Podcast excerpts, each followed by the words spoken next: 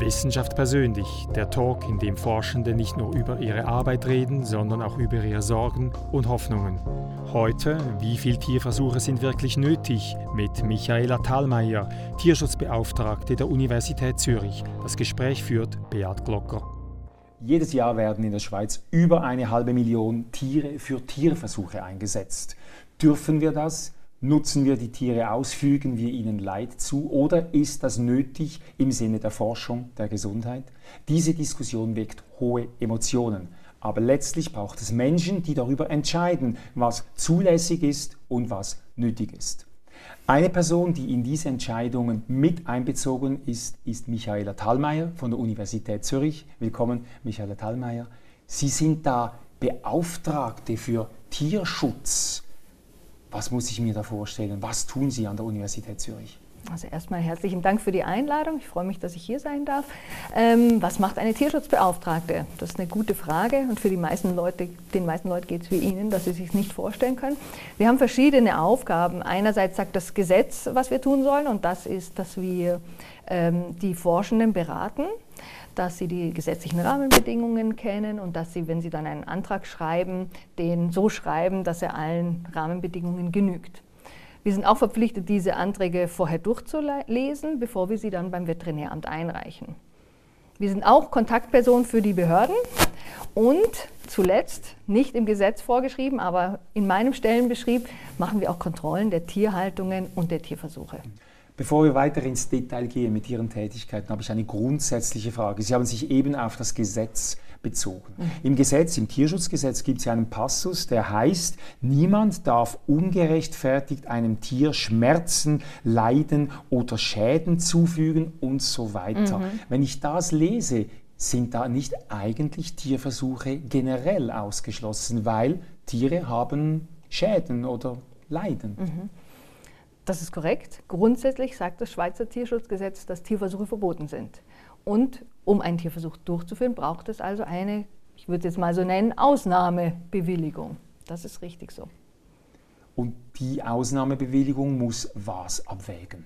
Die Ausnahmebewilligung muss, sagen wir mal so, das Herz eines Antrags, um diese Bewilligung zu bekommen, ist die sogenannte Güterabwägung, in der man einerseits eben die Belastung des Tiers beschreiben und abwägen muss und auf der anderen Seite den Nutzen für die, ich sage jetzt mal, für die Gesellschaft, also den Erkenntnisgewinn, den man aus diesem Tierversuch zieht.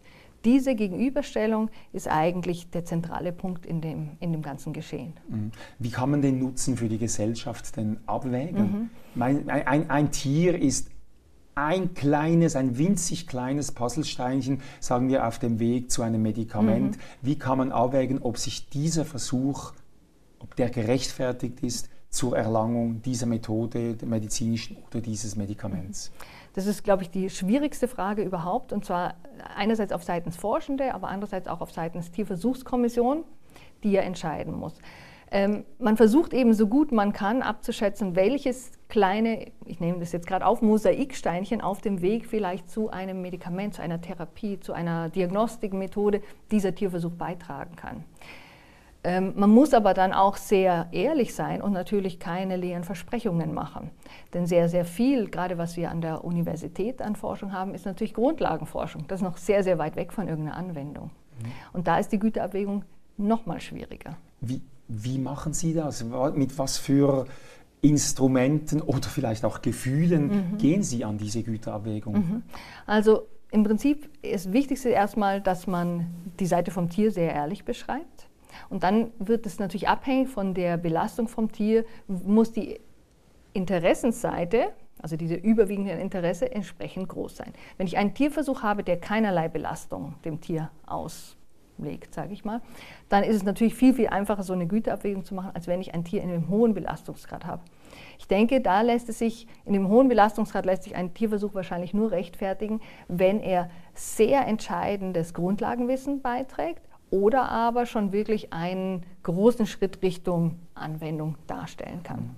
Sie erwähnen diese Belastungsgrade. Mhm. Wir müssen unterscheiden, es gibt ja vier verschiedene Belastungsgrade. Genau. Also 0 heißt gar keine Belastung. Mhm. Eins, zwei, drei ist dann die schwere Belastung. Mhm. Wenn ich die Statistik anschaue, im Jahr 2019 wurden 572 und 69 Tiere für Tierversuche mhm. eingesetzt und davon, das ist zweieinhalb Prozent weniger als das Jahr zuvor. Also es ist leicht am Sinken und davon sind 69 Prozent, also gut zwei Drittel, sind ähm, im Schweregrad 0 oder 1. Mhm. Also das heißt, weitaus die meisten Tiere sind in den wenig oder nicht belastenden mhm. Versuchen. Aber was heißt das? Was ist ein nicht belastender Versuch mhm. und was ist ein leicht belastender mhm. Versuch? Können Sie uns mal ganz konkret sagen, was den Tieren zugefügt wird? Also ein nicht belastender Versuch, fangen wir mit dem Einfachen an. Das wäre zum Beispiel, ähm, wenn ich jetzt untersuchen möchte, ich gebe ähm, der Kuh als Beifutter irgendwelche Kräuter und schaue, ob die Milchleistung sich steigert. Das hat für den, das Tier keinen Nachteil. Und das ist schon ein Tierversuch? Das ist ein Tierversuch, ja, genau. Und das wäre Schweregrad 0 zum Beispiel. Schweregrad 1 wäre jetzt zum Beispiel eine Blutentnahme bei der Maus. Das wäre die leichte Belastung. Und bei Schweregrad 2 und 3 wird es schon schwieriger mit Beispielen, denn diese Beispiele werden ja von, ähm, also unterliegen diesen Belastungskategorien, aber die Beurteilung, in welchen Schweregrad etwas kommt, liegt zum Teil eben auch bei den Kantonen. Da wird es etwas unterschiedlich gehandhabt. Mhm. Also Schweregrad 2 wäre jetzt zum Beispiel ein Versuch, in dem das, das Tier äh, ein Schmerz über eine gewisse Zeit zugefügt wird, zum Beispiel. Mhm. Ähm, Schweregrad 3 mit konkreten Beispielen ist also dann Schmerz wieder, heißt es eine Verletzung oder die, die also es könnte ja auch eine, was ist ein Schmerz? Also es könnte zum Beispiel eine Operation sein und dann hat man von der Operation selber natürlich einen Schmerz, der aber natürlich auch analgetisch abgedeckt werden muss. Das heißt also, man muss eine Schmerzbehandlung geben. Das ist per Gesetz auch vorgeschrieben. Mhm. Aber einfacher dann wieder für ein konkretes Beispiel, weil eben Schwieriger 2, 1 gibt es Überlappungen, Schwieriger 2, 3 gibt es Überlappungen. Schwieriger 3 jetzt bezüglich der Fachinformationen, auch die das Bundesamt für Veterinärwesen, ähm, also Lebensmittelsicherheit und Veterinärwesen ausgibt, wäre jetzt zum Beispiel ähm, eine Injektion ins Gehirn. Mhm. Mit vielleicht noch einem zusätzlichen ähm, Versuch ähm, oder äh, Colitis-Modelle, Schlaganfallmodelle, ähm, bestimmte Krebsmodelle, nicht alle Krebsmodelle gibt es in jedem Schweregrad, wäre zum Beispiel Schweregrad 3. Mhm. Also eigentlich ähm, vielleicht die Krankheiten, die uns, unsere Gesellschaft sehr interessieren, brauchen sehr häufig leider auch hochbelastende Tierversuche. Also wenn ich wieder die Statistik zitiere, sind 90 Prozent der Versuche in Schweregrad 3, also wo dem Tier wirklich Schmerz zugefügt wird, ähm, sind zur er Erforschung von Krankheiten beim mhm. Mensch, viele beim, über Krebs und viele für neurodegenerative mhm. oder Nervenkrankheiten. Genau, ja. Das heißt also Krebsforschung und Alzheimer, Parkinson oder wie die alle die Nervenkrankheiten mhm. heißen, das sind die Dinge, die in der Forschung die Tiere belasten. Genau, ja.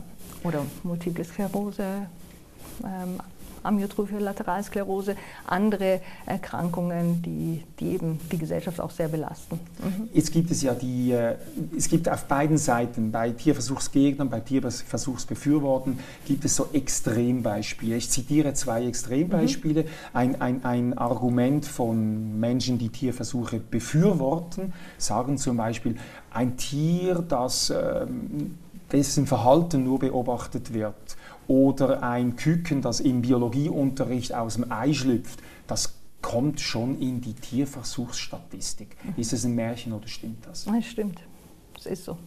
Also die sind auch in diesen 560.000. Mhm. Genau. Man darf sich nicht vorstellen, dass diese 562.000, wie viele es auch immer in der letzten Statistik waren, dass diese Tiere alle eine, eben, wir wissen schon, sie haben alle keine, nicht unbedingt eine hohe Belastung, sondern zwei Drittel haben eben keine oder eine niedrige, aber auch, dass viele dieser Tiere ähm, vielleicht sogar Haustiere sind die in einer Studie sind, die nachher mit ihrem Besitzer mhm. natürlich wieder heimgehen. Aber wenn es jetzt ein Hund wäre, dann wird dieser Hund auch in der Statistik gezählt.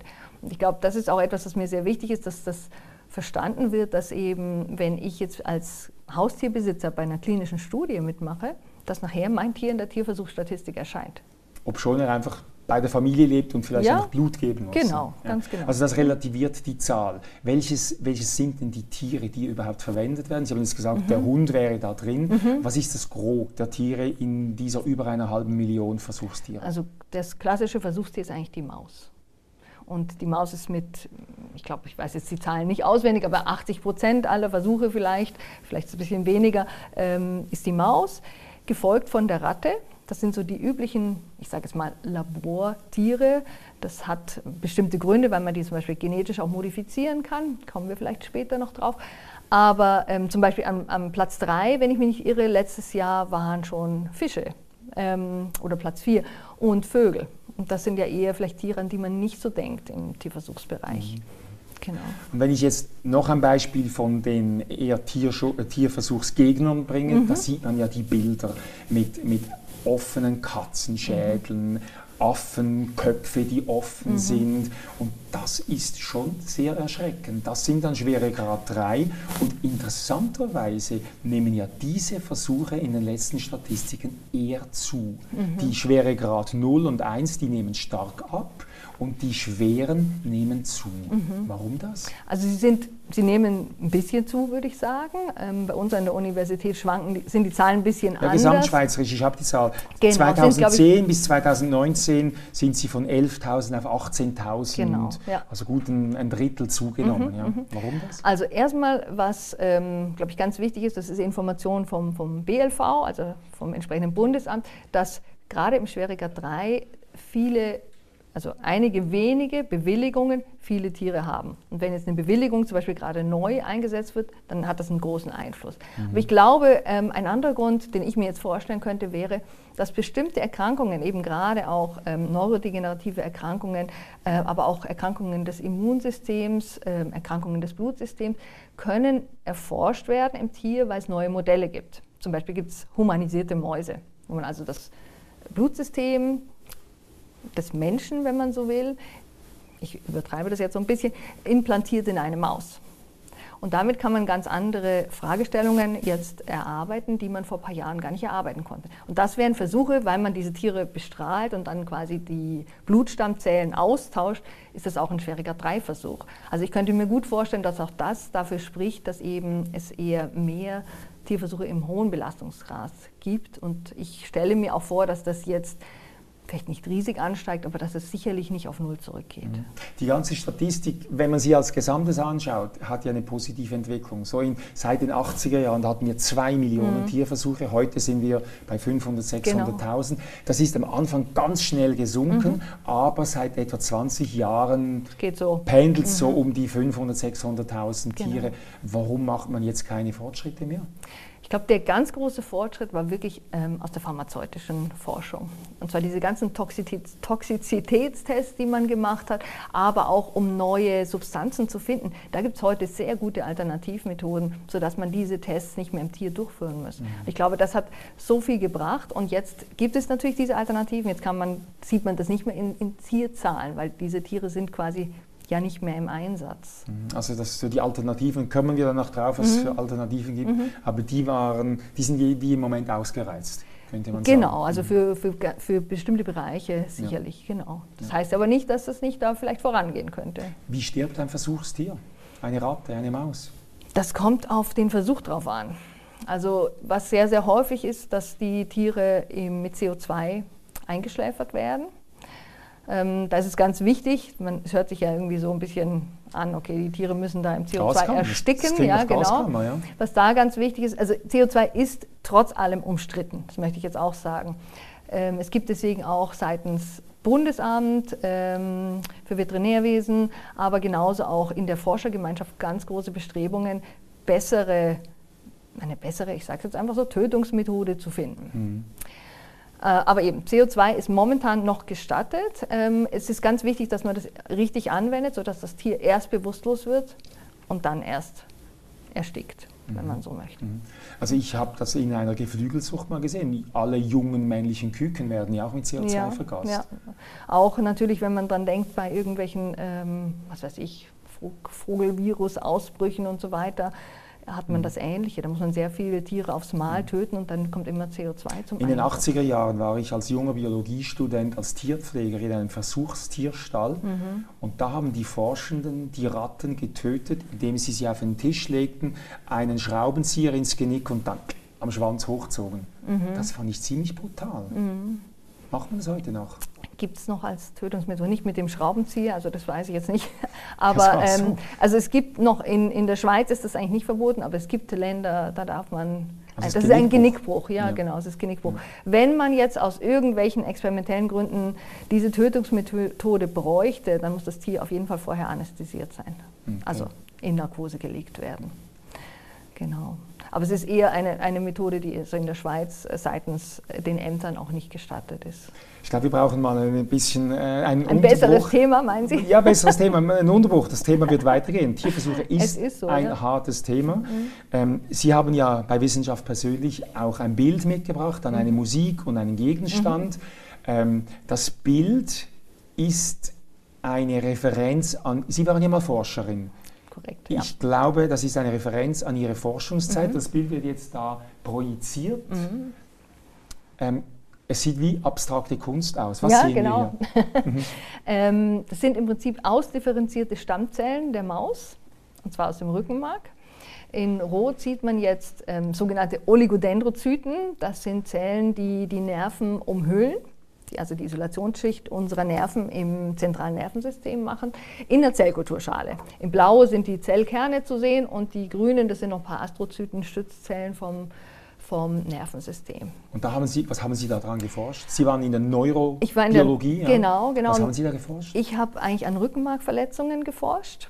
Ähm, und mich hat interessiert, es gibt eben Stammzellen im Rückenmark, die, wieso die eigentlich nichts machen, um irgendwie zu der Reparatur nach einer Verletzung beizutragen.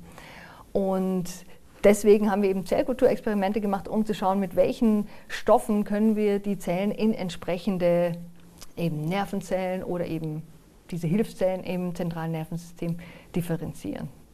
Haben Sie auch Tierversuche gemacht? Ich habe auch Tierversuche gemacht, jawohl. Ich habe vorher, bevor ich In-vitro-Studien gemacht habe, habe ich hauptsächlich In-vivo-Studien gemacht, also Tierversuche. An was für Tieren? An Mäusen und Ratten. Und jetzt sind Sie Tierschutzbeauftragte mhm. der Universität Zürich, Michaela Thalmeier. Ist das, was Sie jetzt tun, wie eine Wiedergutmachung an den Tieren, die Sie da geopfert haben? Also mir gefällt schon das Wort Opfern nicht so gut. Das hört sich so an, als opfern wir Tiere auf dem Altar der Wissenschaft oder sowas. Ähm, ich finde, das ist so ein Euphemismus. Ich, der gefällt mir nicht so. Ähm, nein, ich glaube nicht, dass das eine Wiedergutmachung ist. Ähm, ich glaube auch nicht, dass man, dass man das braucht, weil ich muss ja schon in dem Moment, wo ich einen Tierversuch durchführe, mir überlegen, warum mache ich den und kann ich, mit, kann ich das mit gutem Gewissen machen? Weil ich muss ja damit leben, dass ich den Tierversuch gemacht habe ja. und ich muss mich im Spiegel anschauen können. Also in dem Moment muss ich mir das überlegen und nicht nachher sagen, ah, jetzt habe ich das getan und deswegen muss ich jetzt nachher irgendwas Gutes tun. Nein, ich glaube, es war eine Entwicklung. Ich bin aus der Wissenschaft eigentlich aus, ähm, ausgestiegen und war lange Dozentin und habe einen Tierstall geleitet. Und dann hat sich diese Gelegenheit ge ergeben. Ähm, die Tierschutzbeauftragtenstelle an der Uni wurde neu besetzt. Und da habe ich mich beworben, weil ich gedacht habe, das ist ein Thema, das mich sehr interessiert, weil man eben sich auch als Wissenschaftler der Tierversuche oder in dem Fall die Tierversuche durchführt, sehr viel mit dem Thema Tierversuche und der Ethik auch, die dahinter steckt, auseinandersetzen muss. Und dann habe ich gedacht, das ist etwas, wo ich gerne tätig wäre. Und mhm. dann hat es auch geklappt. Noch zwei, drei Dinge zu Ihrer Person. Sie stammen aus Bayern. Sie haben mir gesagt, ich stamme nicht aus Deutschland, ich stamme aus Bayern. Ja, genau. Ein ja. Sonderfall. Ihr Gatte ist ebenfalls aus Bayern. Ja, das habe ich mir wirklich gut, gut gemerkt. Sie haben eine Tochter, die ist zwölfjährig. Mhm. Möchte die einen Hamster jetzt? Ah, die hätte, ein typisches die, Alter ja, für genau. Springmäuse also oder Hamster. Die hätte gerne alle möglichen Tiere, ja. ja. Also von, von Katze über Hamster, über Ratten fände sie auch ganz spannend. Mhm. Ja, hätte sie gerne. Kriegt sie die jetzt zu Weihnachten? Mhm, leider nicht. Warum denn nicht?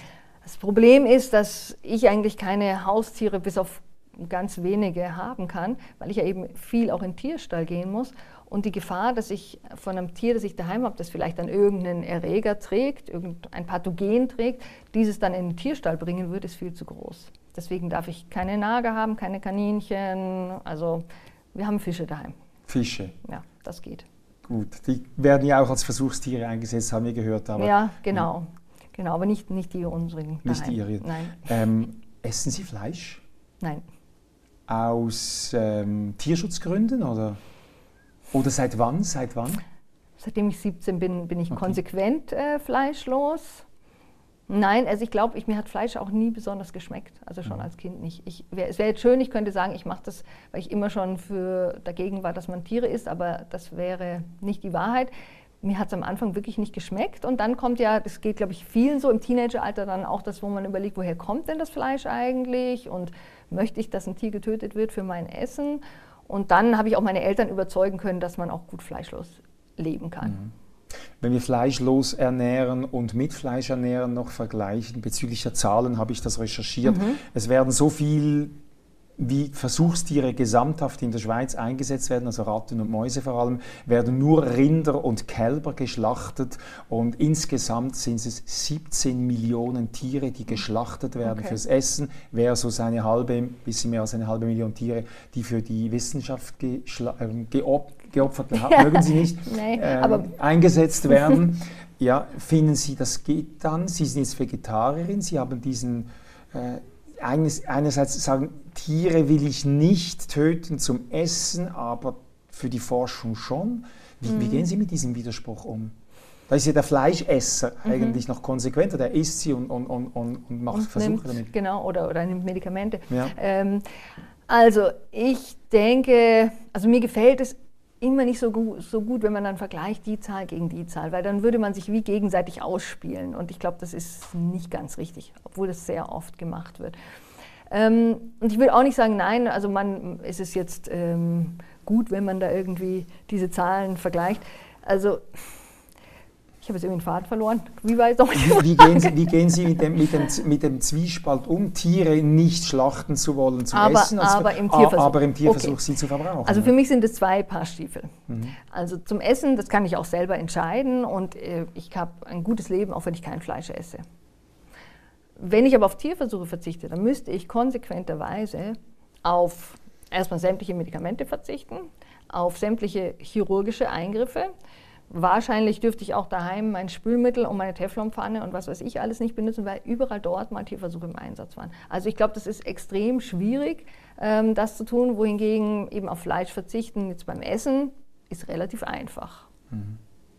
Also ich glaube, dass, dass wenn man nämlich konsequent sein wollte und eben auf Tierversuche oder sagen wir mal, ich möchte einen ganz veganen Lebensstil haben, das heißt, ich möchte nirgendwo von, von Tieren profitieren, also ich bin nicht Veganer, um das noch zu sagen, dann äh, müsste ich konsequenterweise eben auch auf sämtliche Produkte, wo Tierversuche zum Einsatz kamen, verzichten. Und ich glaube, das wäre ein sehr großer Verzicht. Das wäre ein bisschen zum Lippenstift oder zur Hautcreme, Sonnenschutzmittel oder? Also eben, vor, vor allem, für mich wäre viel, viel wichtiger die medizinische Versorgung, die ich dann nicht hätte. Mhm. Aber nehmen Sie es einem Fleischesser übel, dass er die Tiere einfach für seinen Magen.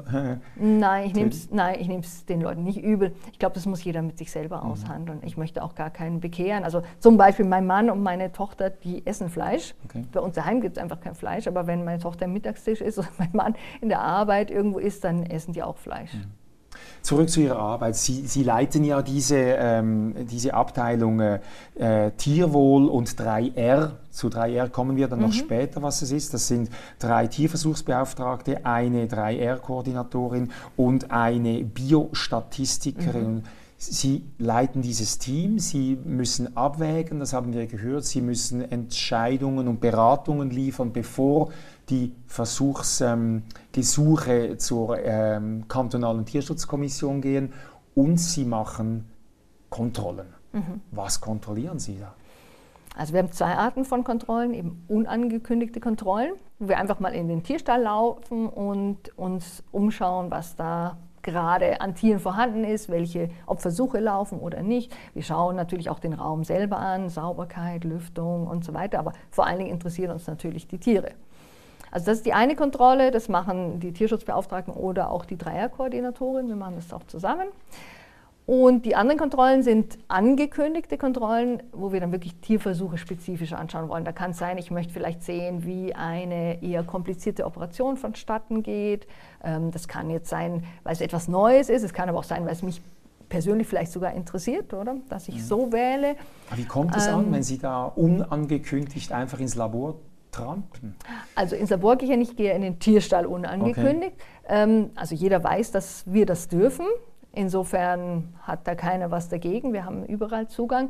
Aber natürlich, wenn ich jetzt komme und sage, äh, Person XY, ich habe jetzt gesehen, deine Dokumentation ist hier nicht korrekt, ich hätte gern gewusst, wie ging es dem Tier gestern und ich kann das hier nicht nachvollziehen, gibt es natürlich schon auch den einen oder die andere, die dann das nicht so toll finden, wenn man ihnen da quasi, wenn man Kritik ausübt. Das ist ganz mhm. klar. Mhm.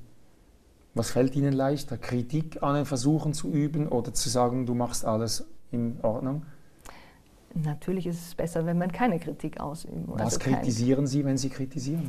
Eben meistens sind Sachen, die ähm, eben nicht in den Richtlinien sind. Also wenn ich jetzt zum Beispiel ein, ein wir nennen das Scoresheet, das ist ein Dokumentationsblatt, in dem ich das Tier kontrollieren muss. Und dann muss ich auch eintragen, wenn irgendwelche Auffälligkeiten sind. Also selbst wenn es dem Tier wunderbar geht, brauche ich eine Unterschrift. Ja, das ist Papierkram ja, aber der Papierkram ist wichtig. Papier, ja, klar. Aber, aber was, was gibt es an den Versuchen zu kritisieren? An den Versuchen, also das häufigste wahrscheinlich, was passiert, ist, dass man zum Beispiel sieht, hier im Antrag hat man geschrieben, man, also wir hatten so Sachen, Antibiotikum wird gegeben, bevor die Operation an, anfängt und dann vergessen sie das Antibiotikum zu geben und geben es erst während der Operation. Das wäre schon außerhalb der Bewilligung. So Sachen muss man kritisieren. Das sind dann ziemliche Details. Ja. Das sind ziemliche Details, aber mhm. wenn das, also wir machen im Prinzip genau die gleiche Strenge, wenn man so will, als wenn eine offizielle Kontrolle kommt. Mhm. Mhm. Es gibt ja auch eben nochmals zu den Belastungen und was den Tieren zuzumuten ist. Mhm. An der Universität Zürich, also an Ihrer Universität, hat es vor zwei Jahren eine, eine Kontroverse gegeben über, ob man Affen Durst haben lassen darf. Mhm. Die wurden, denen wurde kein Wasser gegeben, dann wurden sie in einen Versuch eingesetzt und die Belohnung war Wasser. Und da gab es die Kontroverse, ob Durst haben schon eine unzumutbare Belastung ist. Mhm. Ähm, wie, wie entscheidet man das? Also Durst hat jeder mal. Mhm. Wir zum Beispiel ja, haben genau. jetzt. Ja? Aber wir können einfach trinken. Wir können einfach trinken also ich glaube, was ganz wichtig ist zu sagen, also diese Versuche haben so nicht stattgefunden. Ich glaube, das ist ganz wichtig. Die Kontroverse hat stattgefunden, ja, aber der Versuch ist in der Art nicht durchgeführt worden. Also in der Art, wie er in der Öffentlichkeit darstellt Genau, okay. genau. Also ähm, Professor... Ich nehme jetzt gleich. Ja, genau, muss man, dürfen Sie gerne. Professor äh, Valerio Mante, der diese Versuche macht, ähm, hatte beantragt, dass er eben diesen Wasserentzug machen darf damit die Tiere motiviert sind, mitzuarbeiten. Er hat sich diese Option in, in diesen Antrag be, bewilligen lassen, weil er nicht wusste, ob seine Idee, nämlich dass man das ohne Wasserentzug macht, auch funktioniert. Aber bisher zeigt sich, die Versuche sind ja noch lange nicht abgeschlossen, dass das sehr gut geht, wenn die Tiere nämlich ihr Lieblingsgetränk bekommen.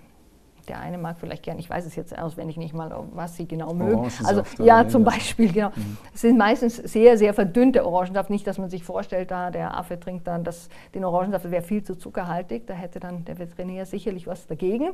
Aber das funktioniert also ohne ohne dass die Tiere Wasser entzogen bekommen, ohne dass sie durchleiden müssen mhm. oder sonstiges. Aber diese, diese Diskussion gab es natürlich. Ich glaube, es ist auch wichtig, dass es diese Diskussion gibt. Aber ich möchte hier auch betonen, das war nicht, die, die das war nicht dann erst die Bestrebung von Herrn Mante, mhm. da sogenannte Refinements, wir kommen ja vielleicht noch auf dieses Wort, mhm.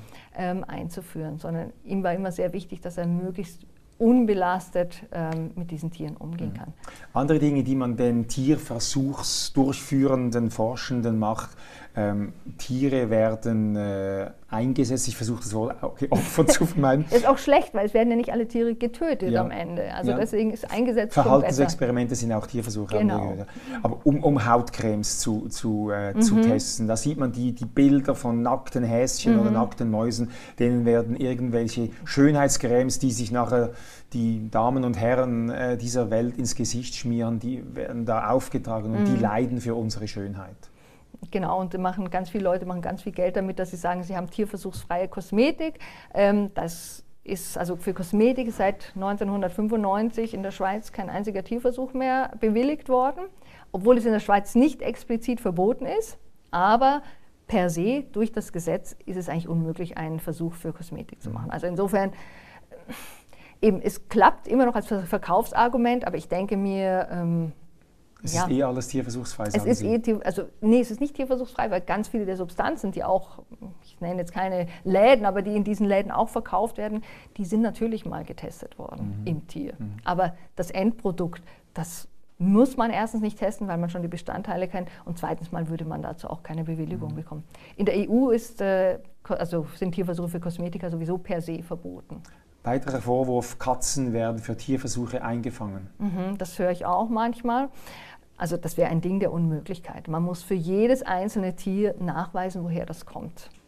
Also wenn man da auf einmal kommt und hat eine Katze, weiß nicht, von der Straße, erstmal würde man es nicht wollen, weil man nichts über den Gesundheitsstatus dieses Tiers weiß. Und zweitens mal wäre es, also man könnte nicht nachweisen, woher das Tier kommt, da hätte man ein großes Problem. Tiere werden gequält.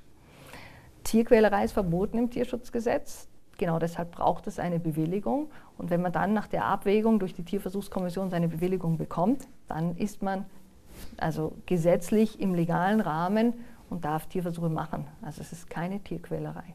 Ja. Gesetzlich keine Tierquälerei, aber mhm. leidet das Tier? Hat das Tier Schmerzen? Hat es Angst? Also ein Tier darf keine Schmerzen haben, außer sie würden Schmerz, Schmerzforschung machen. Das ist die einzige Ausnahme, die es geben darf. Ansonsten wird ein Tier mit Schmerzmitteln behandelt, genauso wie ein Mensch auch behandelt wird. Mhm. Ich glaube, das ist auch äh, ganz wichtig, weil wenn man reso gute Resultate haben will, Schmerz verändert unsere Physiologie enorm.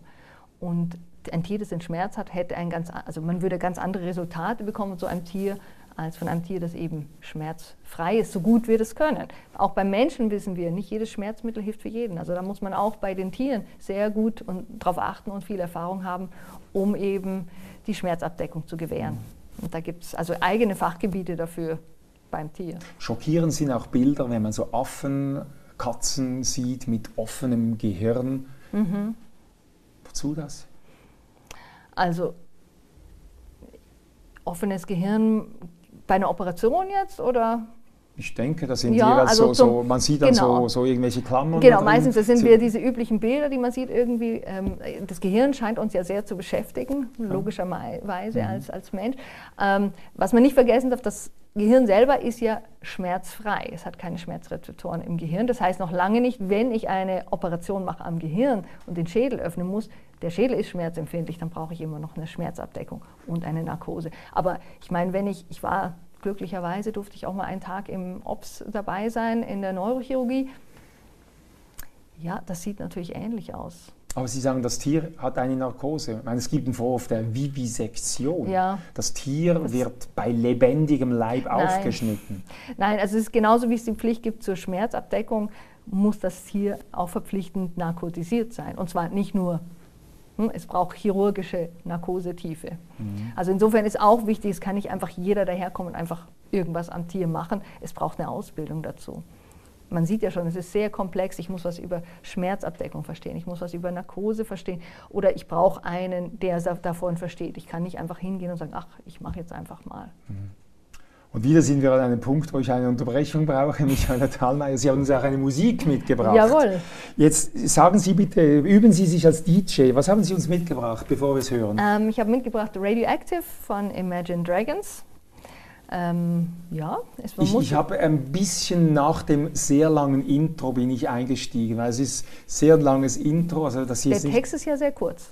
Der Text ist sehr kurz, aber es, bis, bis der Text beginnt, geht es sehr lange. Mhm. Da hat es mich ein bisschen an Radiohead erinnert, vielleicht an Coldplay. Ja, Radiohead und Coldplay mag ich auch sehr gerne. Ja, das ist so alles mhm. in diese. Aber wir hören uns mal, bevor Sie uns sagen, warum dieses Stück. Mhm. Waking up to ash and dust. I wipe my brow and I sweat my Cooles Lied, ich habe gemerkt, es, es fährt Ihnen irgend. Tanzen Sie zu Hause? Normalerweise würde ich singen. Auch singen, ja? Das mache ich jetzt nicht lieber. Okay. Ich singe lieber nur in den eigenen vier Wänden. Ja. Ähm, worum geht es in dem Text? Radioactive, also mhm. radioaktiv, mhm. ist auch ziemlich gefährlich. Ja, ja genau. Also, worum geht es in dem Text? Also in dem Text geht es eigentlich um gar nicht so sehr viel. Also man, also äh, eigentlich für mich, ich habe ehrlich gesagt auf den Text noch nie so richtig gehört. Sie haben es also, einfach nicht verstanden. Nein, genau, ich habe wahrscheinlich. des Textes, ja, wahrscheinlich, wahrscheinlich ja. ist es so. Das ist mir dann auch gar nicht so wichtig. Ähm, mir gefällt diese eine Stelle ganz gut, wo er sagt, breathing in the chemicals und dann so, das weiß auch nicht warum, berührt mich irgendwie. Mhm. Aber ähm, ich habe es eigentlich so ein bisschen, also Imagine Dragons finde ich cool, weil die machen so unterschiedliche Musik. Ich hatte mal eine Zeit, habe ich ganz viele Lieder immer gehört, dachte, ja, das ist noch cool, so im Radio. Wer singt denn das? Von wem ist denn das? Ah, Imagine Dragons. Ein anderes Lied, klang ganz anders, auch Imagine Dragons. Also deswegen wusste ich schon, vielleicht kommt von der Seite was. Und Radioactive fand ich eben gut, weil so ähnlich wie man denkt, oh, Radioaktivität und mh, hm, was passiert da so genau, so kommt es mir manchmal vor, wenn die Leute über Tierversuche reden. Mhm. Dann habe ich gedacht, deswegen wähle ich dieses Lied. Viel Angst, viel Gefahr, viel Nichtwissen, Mhm. aber viel, viel ich möchte es gar nicht so genau Mhm, wissen. Kann, genau. Sehen Sie diese, diese Parallelen zwischen Ja. Radioactive und Tierversuch? Ja, das kam mir so ein bisschen. Fühlen genau. Sie sich denn manchmal im Bekanntenkreis, im Freundeskreis, nicht im Forschungskreis unverstanden? Nein, gar nicht.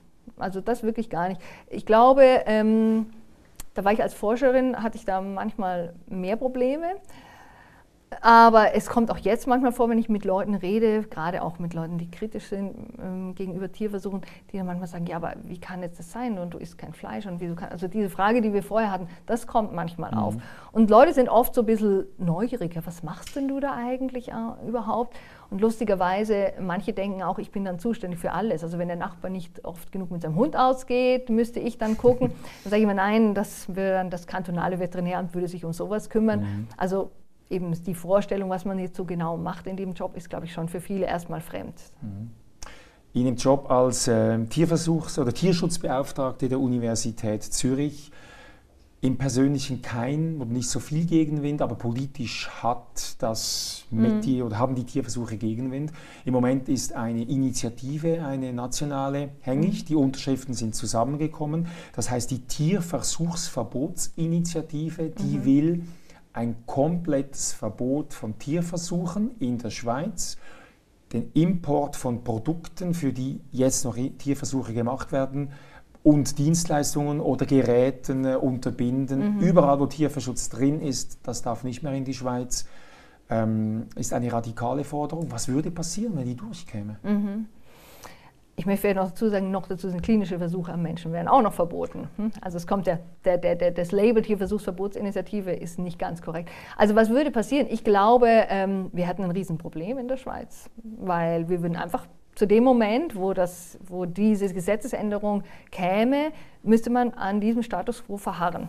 Also wenn ich jetzt in Zukunft eine, wenn es eine neue Methode gäbe für Herzklappenreparatur vielleicht, gar nicht Ersatz, ähm, dürfte ich, und es wäre am Schwein getestet, was das übliche Tier dazu wäre, dürfte ich in der Schweiz nicht durchführen. Also müsste ich irgendwie ins Nachbarland, wenn ich eine Operation brauche. Neue Medikamente, nehmen wir jetzt Impfstoffe gegen Covid-19, ob man sich jetzt impfen will oder nicht, aber man dürfte nicht mal wählen, ob man es möchte oder nicht. Also meiner Meinung nach ähm, viel zu radikal.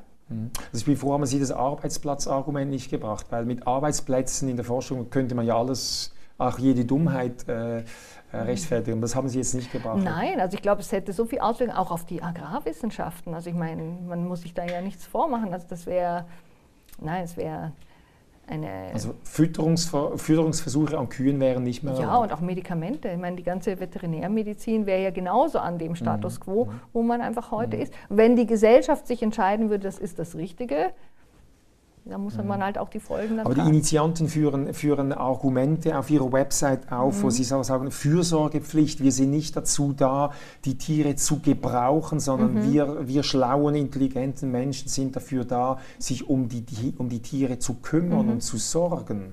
Genau. Ich meine, das ist, da geht es dann wirklich in den Bereich der Tierethik hinein, Mhm. wie man das halt Ethik kommt auch auf der Website, Vernunft, Ja, das sind genau, alles diese Argumente, genau. die kommen auf dieser Ich glaube, Website. die Argumente, ähm, die kann man, da kann man drüber diskutieren. Und ich denke, das ist ja eben auch im, genau aus dem Grund hat man dieses sehr strenge Tierschutzgesetz in der Schweiz, eines der strengsten auf der Welt, dass man eben wirklich rechtfertigen muss, warum man den Tierversuch macht, aber auch rechtfertigen muss, dass es keine Alternative gibt. In der da streitet man ja drüber. Das ist eben, Genau. Über die Alternativen streitet man ja. Mhm, Oder? genau, die einen Also- sagen, es gibt doch so viele Alternativen, mach doch mal. Und ich würde sagen, jeder Forscher, ähm, der keinen Tierversuch braucht, der wäre noch so glücklich, wenn er das nicht machen müsste. Aber es gibt ja die Zellkulturen, es, Mhm. es gibt äh, schon Lungensimulationen, Genau, die, in die Silico. Genau, und oftmals wird dann behauptet, das sei alles viel zuverlässiger als Tierversuche. Aber mir fehlen dann immer die Daten dazu.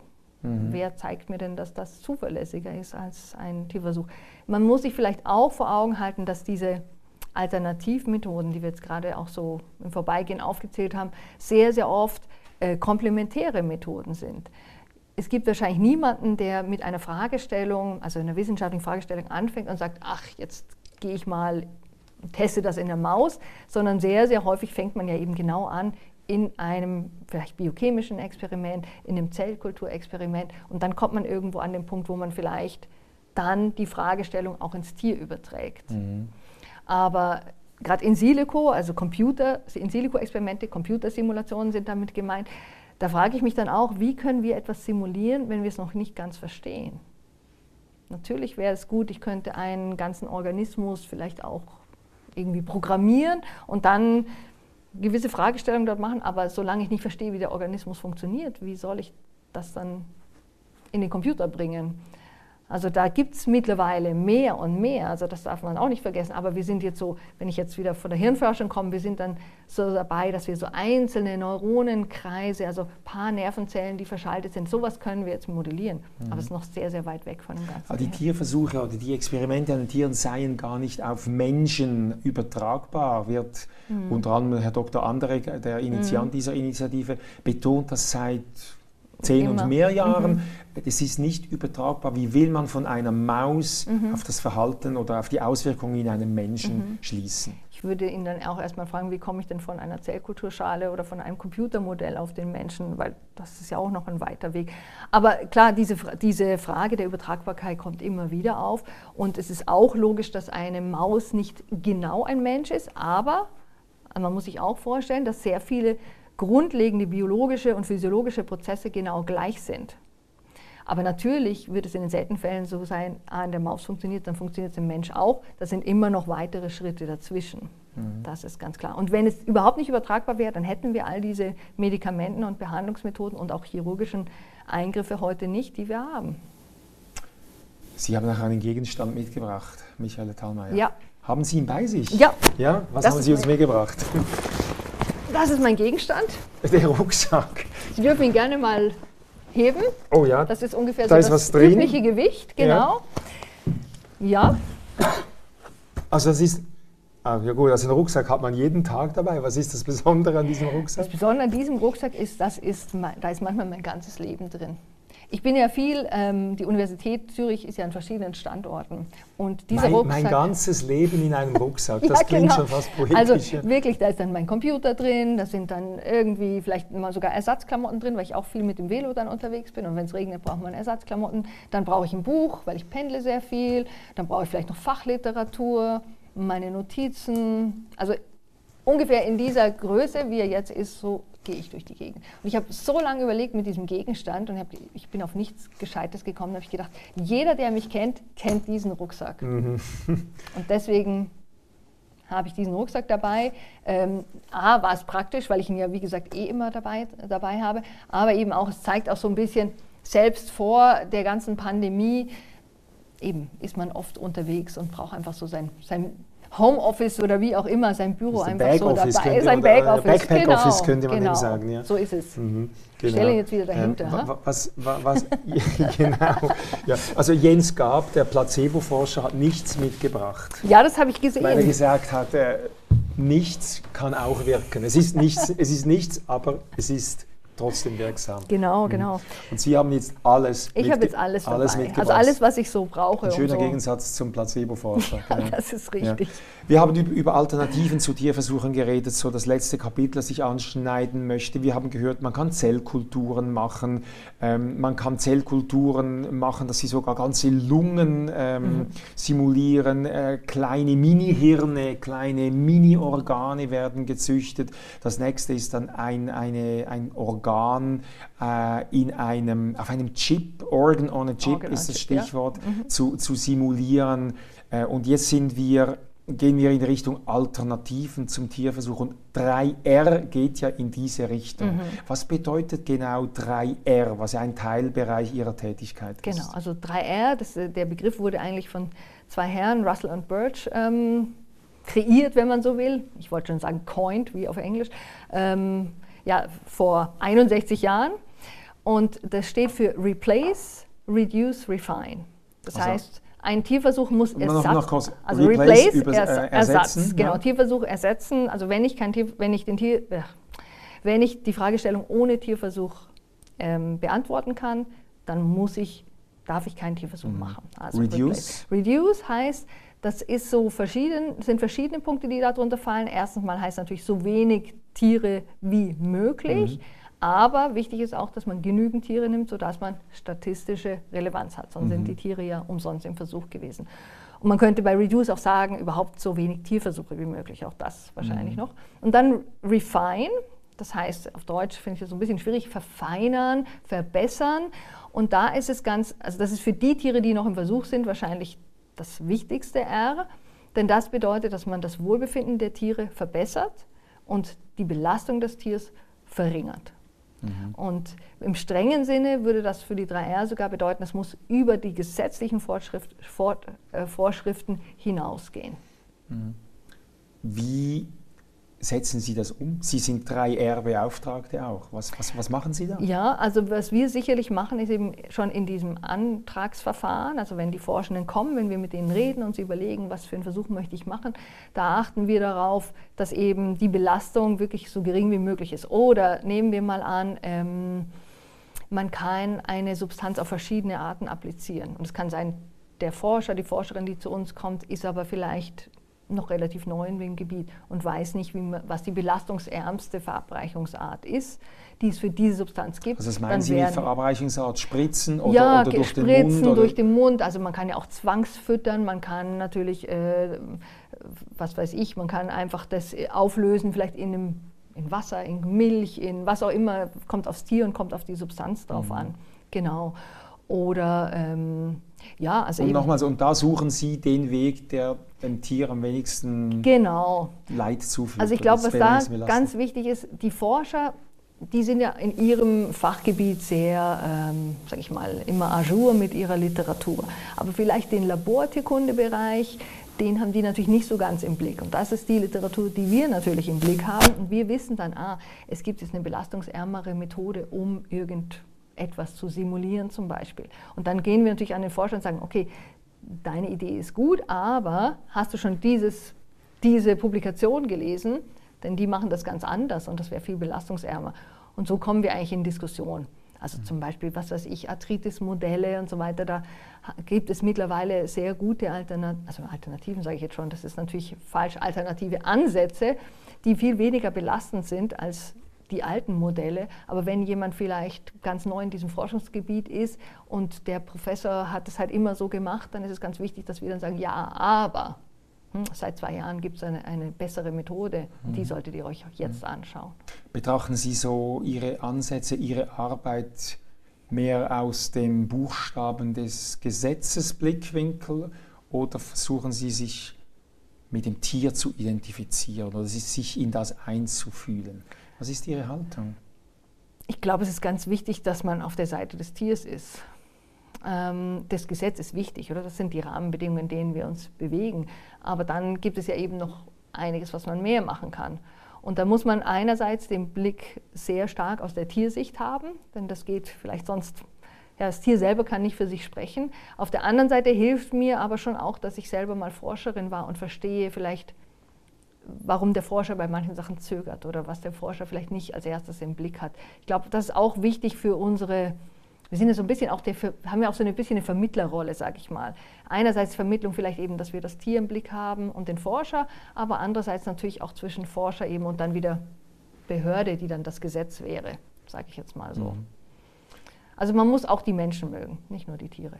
Die Menschen, ja. Also Sie sind nicht die Gegnerin der, der Forschenden, aber also ich bin mir sicher, dass manche das schon so sehen. Okay. Was war das Schlimmste, was, was man Ihnen von Forscherseite entgegen ja, also dass man eben eine Hürde ist und Sachen verzögert oder ähm, ja, dass es halt mühsam ist, dass man sich mit mir auseinandersetzen muss, das mhm. kommt schon. Also Sie können auch so. eklig sein. Ja, es fällt mir ein bisschen schwer. Ich bin schon eher, ich habe schon lieber gerne einen freundlichen Umgang, mhm. aber ich kann auch schon unangenehm sein. Ich weiß nicht, ob ich eklig bin, aber, eklig, aber ja, ja, man müsste die andere Seite fragen. Und wie reden Sie mit radikalen Tierschützern? Die reden ja nicht mit einem, die radikalen Tierschützer. Insofern hat man das Problem weniger. Aber mit Tierschützern reden wir natürlich. Also wir haben zum Beispiel seit einigen Jahren einen äh, Dialog mit dem Schweizer Tierschutz, mit dem STS und hatten auch für viele Jahre mit Animal Free Research eine, einen Dialog. Jetzt, die haben jetzt eine neue Geschäftsführerin, jetzt müssen wir schauen, ob wir das weiterführen können. Sind wir jetzt am Schauen. Aber ähm, ich glaube, es ist ganz wichtig, dass man mit den Tierschützern redet. Denn ganz viele Anliegen, das erstaunt ja auch gar nicht, sind natürlich die gleichen. Die wir haben. Aber bei diesen, beim Tierschutz werden Sie wohl eher als die Vertreterin der Forscher wahrgenommen und bei den Forschern eher als Vertreterin also, des Tierschutzes? Mm, ich, ich, ja, wahrscheinlich, vielleicht letzten Endes schon, aber ich glaube, ähm, wenn man jetzt den SDS zum Beispiel nimmt, ich glaube, die sehen schon auch, dass wir gemeinsame Ziele haben. Also wir haben zum Beispiel zusammen mit dem SDS äh, und dem Club der Rattenfreunde und auch noch anderen, anderen Gesellschaften, die zum SDS gehören, ein Programm jetzt aufgezogen, um Tiere, also Nager, die im Experiment waren, aber die am Ende eben nicht getötet werden müssen, dass man die wieder adoptier zur Adoption freigibt. Und da hat uns der STS halt geholfen, dass wir so ein Programm aufstellen können. Also insofern, ich meine natürlich, das sind äh, zahlenmäßig sind mhm. nicht viele Tiere, aber es ist so ein Projekt, das macht irgendwie alle, ja, äh, es macht alle irgendwie happy, sage ich jetzt mal. Den Forscher oder die Forscherin, weil sie die Tiere eben nicht töten müssen uns, weil wir sehen, okay, wir können Tiere jetzt noch vermitteln und den neuen Besitzern, weil sie auch das Gefühl haben, sie können jetzt ein Tier mhm. retten und noch ein weiteres Also wer möchte, geben. kann ein Tier, das den Tierversuch... Aber man muss über Adopt a Pet gehen und da kann man Kann man ein Tiere ehemaliges mhm. Versuchstier adoptieren. Ja. Dank Ihrer Vermittlung, Michael Thalmeier, Tierschutzbeauftragte der Universität Zürich. Das ist eine schöne Aussicht für ein paar dieser Versuchstiere. Mhm. Sie setzen sich dafür ein, dass es ihnen während des Versuchs gut geht, die, die es überleben, auch später noch gut geht. Ich danke Ihnen herzlich für das Gespräch und äh, wünsche äh, viel Insistieren für das Wohl der Tiere, dass sie nicht zwischen die Fronten zwischen Tierschutz und Tierforschung geraten. Besten Dank, dass Sie zur Wissenschaft persönlich gekommen sind. Herzlichen Dank, Herr Glogger.